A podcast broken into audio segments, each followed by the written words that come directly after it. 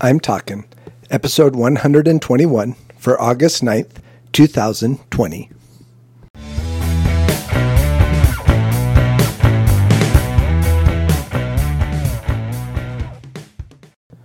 This is Joel from the I'm Talking Microcast, where I share my thoughts on a topic that has piqued my interest this past week. This week, we're talking rules. So, the mention of rules can bring up a number of emotional emotional responses. And some think rules are good others think rules are bad and some think that maybe rules just are that they exist because someone made them up. And maybe all of those things are true but i think we have to take a little bit deeper look at why rules exist so, just so you know where I stand on the topic of rules, is I'm really a rules guy. I like rules. I, I, like to live by rules. I like to make rules, understand rules. I expect other people to live by the same rules that I live by, and sometimes that's a problem for me and only me. It's not the other person's fault. But I just am a rules person. I like rules, I like them to be in place. As I said at the opening of the microcast, some may think that rules create problems. The opposite of rules, they may say, is freedom. If there weren't so many rules, I could do this or that or whatever is on their mind. And, and they long for a time when they're not under somebody else's thumb and get to make their own rules and get to live the way they want to and have the freedom to be the person they want to be. And that may be the case, but I think that also can get us into trouble.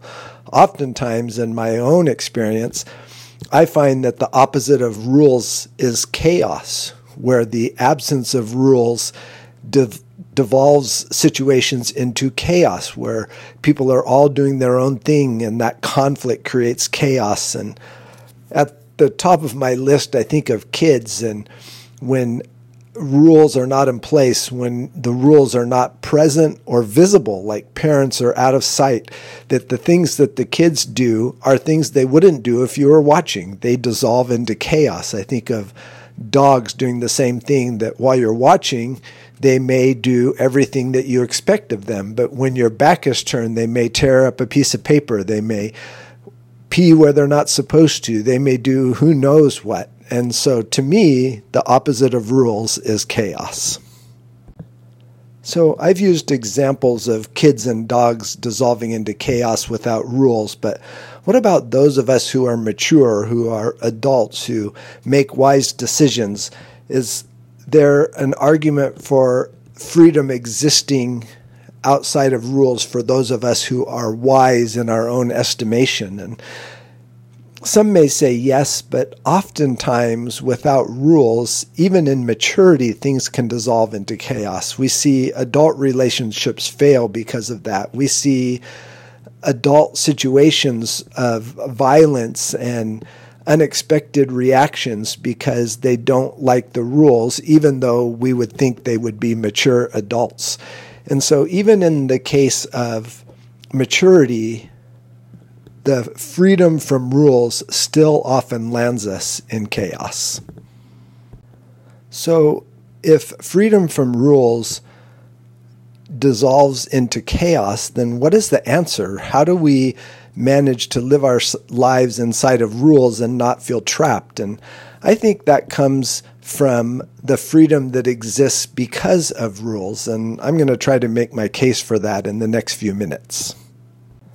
I'm going to use family as the basis for making my argument that inside of rules and following of the rules, freedom exists, and only there does it exist. And I think when we are parents, we set a number of rules for our household, for the expected behavior of our children, for the rules of interaction with parents, with other adults, with other children, with siblings. And inside of those rules is the freedom to grow into very good, productive adults in the world in which you release your children. And I think that when our children learn to live inside of those rules and expectations that we have placed, they get more freedom. I know with my own kids that when we knew that they understood the rules, that we had seen them practice them properly, that we allowed them to do more on their own, to be gone from our immediate supervision because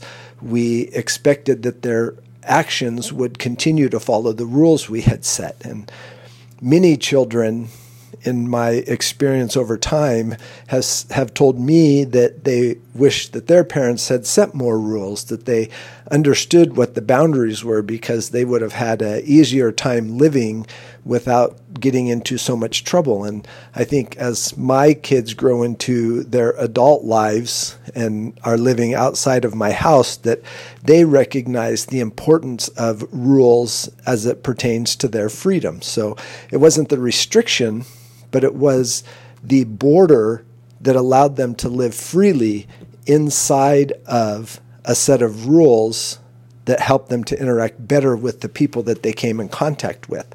And so that's why I think the opposite of rules is is chaos and that with rules freedom actually exists. I believe that same thing can be said about the family of God. And I think many people reject God because of the restrictions that they think that will place on them to live under God's hand, under His rule, under His authority, and the list of things they have to do and the list of things that they can't do are too hard to memorize. And that's not the essence of who God is anyway. What God says is, with rules, you have the freedom to be better. You have the freedom to be different. As a Christian, I have the freedom to live a life of love when others may hate. I have the opportunity to live a life of respect when, when others may discount people. I have the opportunity to live abundantly where others may live a life of complaint.